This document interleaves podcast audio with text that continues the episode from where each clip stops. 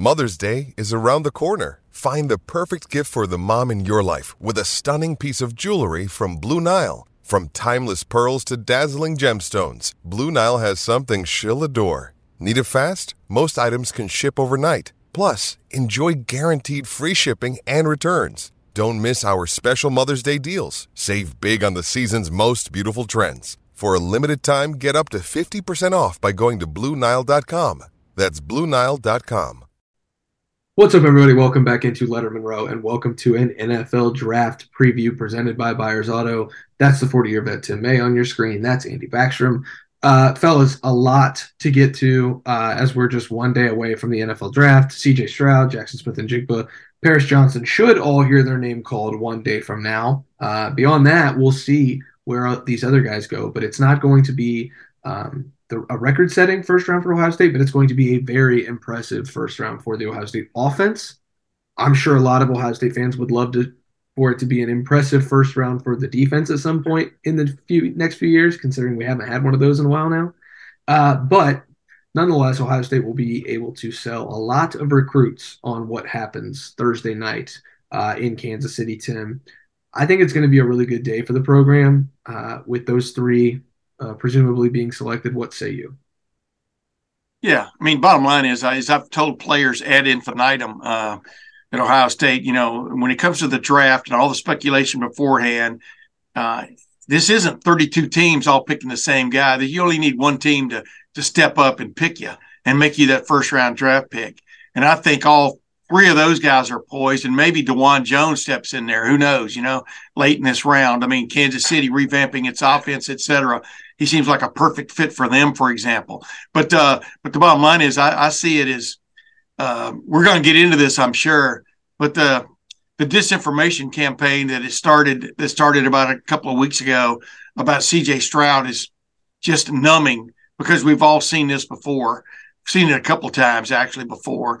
Uh, and then, of course, uh, Jaxon Smith and, and Jigba is sort of the enigma of this first round because you know, some people seem to be shying away a little bit now, you know, at least in their talk. Now, we're getting this third hand from sources among teams, et cetera. So we'll see how it goes. Uh, Paris Johnson Jr. at one time seemed to be a lock for the Chicago Bears, maybe, and uh, and he seemed to be a lock for the uh, Tennessee Titans we'll see if that holds up, you know, where, where he ends up going. But I think all three of those guys will go in the first half of the first round. Andy?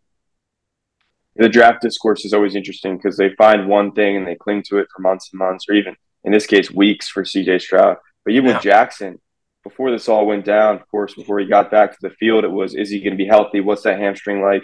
Can he actually perform based off of one year of real production? But it seems like he hurdled all of that. So it's really when this comes at the right time or the wrong time. For Jaxon, it was almost like the right time because he was able to get back, do his combine, do his pro day. Now no one's really talking about it as much. Whereas CJ kind of comes at the wrong time, and I think he'll still go top five. Like I still think he could be the second quarterback off the board, but it is unfortunate that this all comes about right now, just two weeks before the draft occurred. Really, so it's just it makes you angry when, when you know the guy and you've been in the building with him and, and you also know what people say about him in the building I mean, it just none of it lines up with any of the rumors that are going. Just like with Justin Fields, just like with Justin Fields, you know, last man in, first man out. That was so BS. It was crazy. You know, it just it's a disinformation campaign. I didn't mean to interrupt, uh, but that's what I do. You know that, Spence.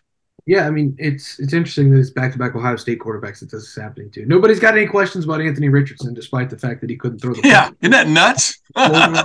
Nobody apparently has any questions about Will Levis, despite the fact that he can't throw the football and was terrible against good competition. But he went to the Peyton camp. Go ahead now. Yeah, I mean, but you know, if you kiss the toes of the of the Mannings, then I guess you're you're good to go for the NFL. I don't know what would C.J. Stroud have learned at the Manning camp. Maybe how to be mobile because the Mannings were known for that. I know, uh, but like Archie was. What? Well, I don't think Archie can run anymore like like they want. No. But it's just interesting to me that all of these things finally come out. And for Brady Quinn of all people, who really does have a a good uh, rapport with with Ohio State and the program, being on Fox and being with Urban Meyer, you know, for him to say something like that, and and I will call him out because you know he doesn't watch the show first of all, and second of all, it was just stupid. And so, you know, it's pretty. Yeah, but he went back and corrected. He went back and corrected that. And if you go back and uh, you know really look at what he said, you know, he was basically parroting someone else. But then number two, it was a it was it was a a partial part of what he was talking about taken out of context. I agree with him on that. That's the point. Is you get these little nuggets and all of a sudden they become the gospel. You know what I mean? It's like the New Testament when it comes to uh, football players, and uh, and it's and it's it's kind of nuts the way it the way it all filters out and becomes disinformation becomes information, and then you spend all this time refuting the disinformation. It's just a it's like being in a washing machine on spin cycle. I mean, bottom line is, I wrote this story, I recycled it uh, uh, during uh, last week about the way C.J. Stroud dissected defenses. You know what I mean? And uh, and just how people were raving about him, especially after that Rose Bowl and stuff. And he only got better at that this this past season in my in my uh, uh, estimation. And so all you know, the S two test. Whoever even heard of the S two test until this year? You know, and uh, you know what it is exactly. But I mean, this guy can play football. I mean, that's the bottom line. And uh, can read defenses. And you saw where one guy said uh, he didn't take coaching, and then you saw where another guy said he thought he was overcoached. Hey, settle on something, man, and stand there. You know, first base, second base. You know. Yeah, I mean, get picked off. The interesting thing about that S two test, and I don't want to spend a lot of time on this because this isn't a CJ Stroud defense show because he doesn't need to be defended. He's really good. That's all we need to say. Well, at one point we thought he was going to be the number one guy taken in the draft. So go ahead. But you know, the S2 founder came on the Pat McAfee show and said all of these scores are inaccurate. All yeah. of them.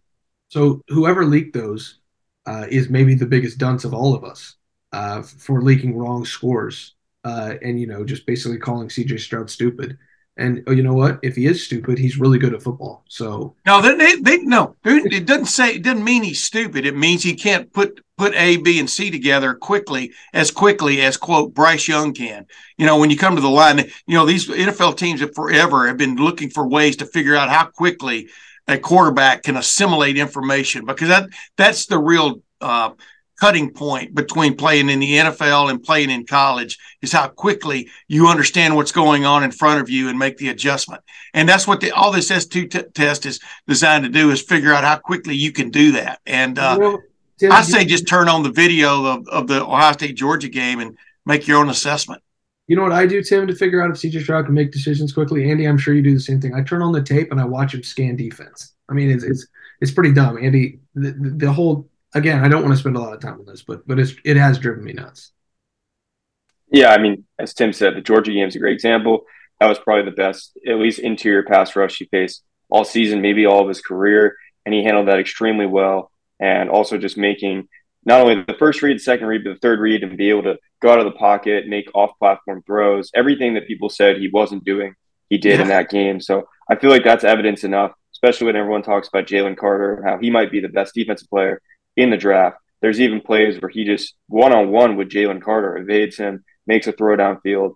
And so I think that game alone for a while was standing up as it should just to show how good CJ Stroud is. But it seems like in the last week or two, people have kind of forgotten about that a little bit. So yeah, now we're going to go one by one. Each of us are going to pick one guy who, who we just think is going to be just a home run in this NFL draft. Somebody's going to get just an absolute stud. I'm going to go for. But what if you What if you get to me and all that's left is the guy hits doubles? What happens then? Well, figure it out, Tim. You've been doing okay. this for 40 years. You'll be all right. I'm going to go first because I'm just going to end the CJ Stroud discussion of this show, and I'm going to say CJ Stroud. And here's why: it's not because I think he's just immaculate at football. I think that Houston's going to make a huge mistake and pass on him. I think yeah. Arizona. I don't think Arizona needs a quarterback, considering it just paid uh, little Kyler Murray way too much money. Sorry, Andy. Uh, and so I think CJ Stroud's going to end up in Indianapolis, and I think it's going to be the absolute perfect scenario for him. You've got Michael Pittman, you've got Alec Pierce, you've got Jonathan Taylor, you got an offensive line that, that they know how to build. They just built one a few years ago that was really good. You've got a defense that's got some really good players on it. If CJ Stroud ends up number four to Indianapolis, I think it's the best possible position for him to be in, and I think it'll be a massive blessing for him not to go to the dumpster fire that is the Texans organization and I think he's going to do really well there. And so if he goes four to Indianapolis or five to Seattle or seven to Las Vegas, I still think he's in a much better position than if he goes two to Houston. So I'm going to take CJ as this guy is going to be the home run of this. He might be the best Ohio State quarterback in the NFL, uh, better than Justin Fields maybe here in the next couple years. Uh, Tim, go ahead. You're your guy who just is going to be a, a, home run here in the NFL draft. I don't know if he actually. I don't know if he's going to be a home run hitter on a on a repeated basis, but he's going to hit doubles and triples. Is Jaxon Smith-Njigba, and uh, I hope I hope uh, Andy and crestfallen that I picked him. Uh, but the bottom line is this idea of him slipping in the draft. Well, if you slip for like you said, Spence, you said it best. If you slip from like fifth, you know, fifth to like fifteenth, who cares? You're still in the first round and the and the farther you slip, usually, or the deeper you slip, the the better off you are from the standpoint of playing with a better team right off the bat. And uh, this guy epitomized this. I talked with Albert Breer about this on my the Tim May show this week. You know, is that uh, he eviscerates the underneath coverage. Of, of teams, and that that's not going to change. I don't think in the National Football League, they're going to figure out ways, you know, to get guys on him one way or the other. But he played against some good coverages in uh, for Ohio State, and uh, that underneath slot guy is the guy that does most of the heavy work, the heavy lifting, hits the doubles and triples, and occasionally hits home runs because he gets favorable coverage a lot. And as Ryan Day said said it best, you know, he hasn't seen him get covered yet. Uh, this guy could get open, and as the old proverbial saying goes, there used to be the thing, these things called phone booths. Now there, everybody has a cell phone but he could get open in a phone booth. And uh, Jaxon Smith, Smith-Njigba appears to be back physically, and I think he will hit home runs in the way of doubles and triples uh, on a continual basis for many years to come. Andy?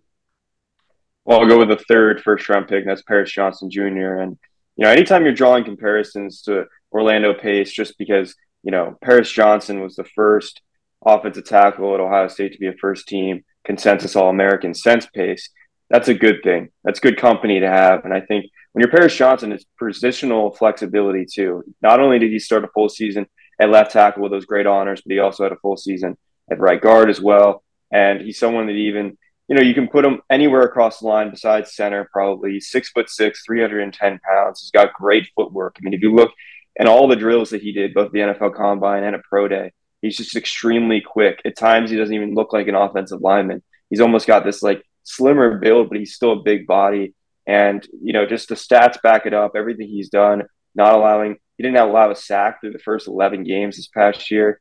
Um, and I think, you know, he's just got all the tools to succeed. Maybe he'll have a little bit of a transition to the NFL if he does start at left tackle, just because he only had one season at Ohio State there. But it won't be long before he's on his way to a long NFL career in my eyes.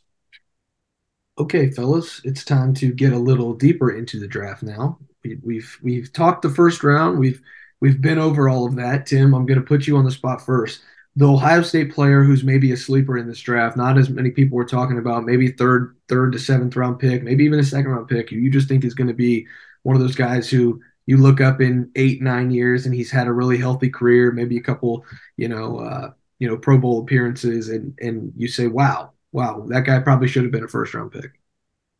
Well, I could name three different guys, but uh, the guy who I, I mean, I've been apologized. I even apologized on my show this week. The guy whose name continually falls through the cracks with me, and maybe it's because he had that kind of like college career, but has such an upside. Is Zach Harrison? I mean, this guy is a freak when it comes athletically. The size he is, how fast he can run. Uh, you know, his what his standing long jump was what 10 feet one inches or whatever it was we got to watch there i was stunned when i saw that live at, at ohio state's pro day.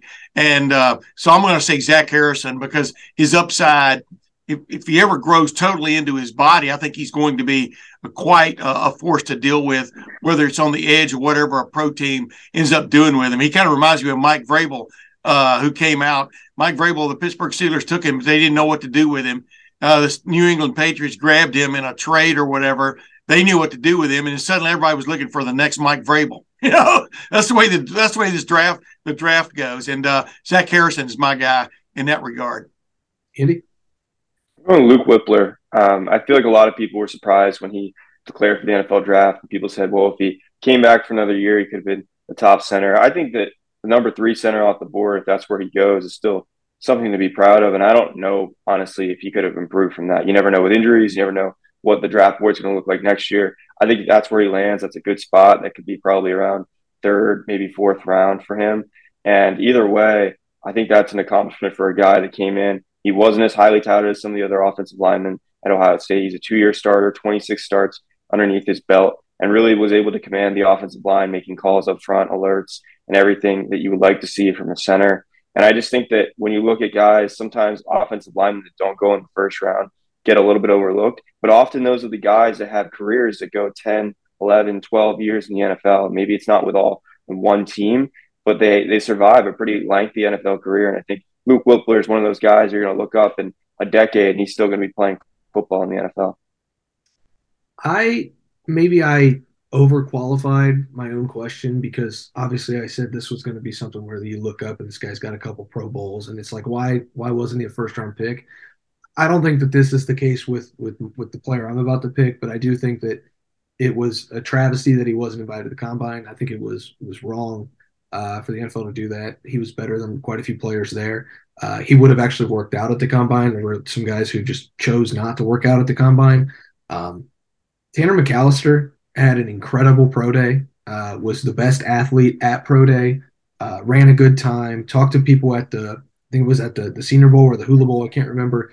And and a lot of scouts were like, "I'll see you at the combine." And he told me that, that he had to look at him in the face and say, "No, you won't. I don't. I won't be at the combine. I didn't get the invite." and scouts were stunned that he wasn't there. It's a guy who played four years at Oklahoma State. He played one year at Ohio State. Uh, had an impact on both, uh, an, uh, you know, the best defense in the Big 12 and then one of the best defenses this past year in the Big 10. Has played really high level football against really high level competition his entire college football career. Uh, knows what it's like to compete against the best. It was really impressive, I thought, for Ohio State at times last year. Uh, you know, got his hands on a few footballs, was good in pass coverage when he needed to be, especially in that Wisconsin game where he had the pass breakup. I think he's the one who had the interception. Like it's a guy who just has a nose for the football. He knows what he's doing in the back end. And if nothing else, I think Tanner McCalister, you'll look up in six or seven years and he'll still be in the league as a, a special teams guy who can play safety if you need him to, maybe even add some weight and play almost like a, a hybrid role, a rover role in one of these NFL wacky defenses. So I, I just think that Tanner McCalister is being overlooked. I think he was overlooked by the combine invite inviter people. I don't know what they're called, but they, they, they definitely should have included him uh, in the best 300 players in this draft. And I think he's going to prove that he is once he gets to the league, gets his chance to have a special teams role and, and make a roster. I just I don't see how Tanner McCalister doesn't do that based on the skills that he possesses. Yeah, yeah, but uh, I've, I've read some evaluations, and I agree with one evaluation I read about he both he and Ronnie Hickman is that uh, they're best when they're like back and and the field is in front of them, meaning you're not turning and burning with somebody. I thought Tanner McCalister got kind of put in some tough positions this year uh, in that slot, you know, occasionally and things like that. Like in the Georgia game where he was exposed to a certain extent. But I think a lot of people like him from his savvy standpoint. And if you can, he's one of those guys, if you can put him in the backside and let him have the field in his purview, in his uh, vision, uh, he could play maybe a long time. Same thing with Ronnie Hickman. So, but I, you know, Dawand Jones definitely, I said him earlier and I, you know, I'll say it again. He is built for the long haul. If, uh, uh, from a, especially with a lot of these teams going more to a power approach up front, uh, he's built for the long haul. Dawand Jones is definitely somebody to keep an eye on for sure. You have a second one, Andy? I was just going to add to the, the, secondary talk with Tanner. I think, uh, you know, it's interesting to me that it wasn't so long ago that Ohio State had a couple corners going off the board in the first round, and now you got most of these guys later rounds, day three potential picks with Ronnie Hickman, Tanner McCalister, and then even Cameron Brown, who either is going to be an undrafted free agent for someone or he could be, you know, a late round flyer. And I think, you know, kind of speaks to what we've been dealing with with this secondary at Ohio State. I think everyone in the program would like to see those guys further up, but it's a chance for these guys to have a, a prove it opportunity with whatever team they get a chance with, and whether it's a rookie minicamp invite, whether it's a late round pick, they will have an opportunity to prove it and show that you know it's not just the Ohio State brand of why they got picked; it's because they had talent, and, and I think they all have that opportunity. I guess another guy to mention that probably won't get drafted, but I'm interested to see if he can land somewhere would be like a, a Mitch Rossi. You know, can he find a role? Fullbacks really aren't that prevalent in the NFL now, but Tennessee Titans are a team that, you know, have used a fullback recently. Mike Vrabel's the head coach, has yeah. that kind of bravado to him. And, you know, maybe if they trade up and get CJ, they're seeing Mitch Rossi on tape. I don't know. It's another guy. Uh, and then also the defensive tackles we need to mention too, Taron Vincent and Jerron Cage. other guys that could end up getting somewhere, maybe not drafted, but picked up as undrafted free agents that, you know, they had times where they flashed at Ohio State and you never know. Sometimes it just takes guys a little bit longer to kick in. Plus, plus teams, NFL teams need those kind of guys, especially in camp, man, or in, in the OTAs, but especially in camp to kind of fill out, you know, flesh it out, so to speak. And if they can like spark uh, when they get that shot, yeah, I agree with uh, Andy. Uh, both those guys could could maybe stick. It was it was just inconsistency for Taron Vincent. He'd go out and have one of the best games of his career, and then all of a sudden he disappears for three games. But you know, he reminds me kind of a guy like Binjimen Victor, who didn't get drafted, gets picked up by the Giants, then goes here, then goes here, then goes here, and then you look up this past year in 2022, and he's he's starting for the Ravens because they're thin at wide receiver, and you thought, well, I didn't know he was with the Ravens, and so you know maybe you got a guy Taron Vincent fits that mold. The guy that I'm going to go with, I can't believe you left him for me, Andy. Bradley Robinson.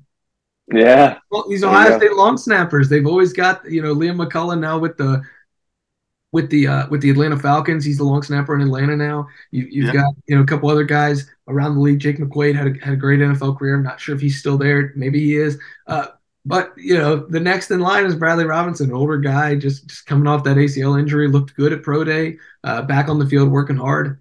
He's a guy who, you, again, you look up in eight or nine years and you think, oh yeah, Bradley Robinson played at Ohio State and now he's the starting long snapper for you know I don't know the, the Seahawks. How how crazy is that? So just you know, you just keep your eye on those kind of guys because uh, he's not he's definitely not going to get drafted, but uh, it's interesting to, to track where he lands because uh, uh, yeah, Ohio State long snappers they've got the history. Oh, absolutely. You know, and there's a lot of them out there, you know, and they go through them a lot, you know, kind of like kickers to a certain extent. And it's funny how Xavier Johnson, wide receiver, do everything uh, running back uh, for Ohio State, is now the, the spokesman for the Kubota dealership. he has succeeded, Bradley well, Robinson a tradition well, like no other. Well, Bradley Robinson, uh, going to land somewhere. I would be willing to assume that. Uh, I would be willing to project him to be in the NFL at this time next year. Uh, but we will see where all of these guys land. Ohio State will, should have, should have. I think we'll have three guys selected in the first round Thursday. It is just Wednesday though. This was a full NFL draft preview presented by Byers Auto for the 40-year vet Tim May, for Andy Backstrom, I am Spencer Holbrook. Thanks for watching. Thanks for listening to this NFL draft preview. Uh, we'll be talking about it the Lettermen Lounge message board all night Thursday as we recap what's going on in the NFL draft. Maybe we'll just have a draft thread to talk about the non Buckeyes. Uh, that should be fun, Andy. Tim will have uh, coverage as the Buckeyes continue through the offseason. Uh, it's almost summer. It's almost summer workouts. A lot to come at lettermenrow.com. Come join us for $30 uh, through September. We will talk to you soon, and we will see you next time on the next video presented by Byers Auto.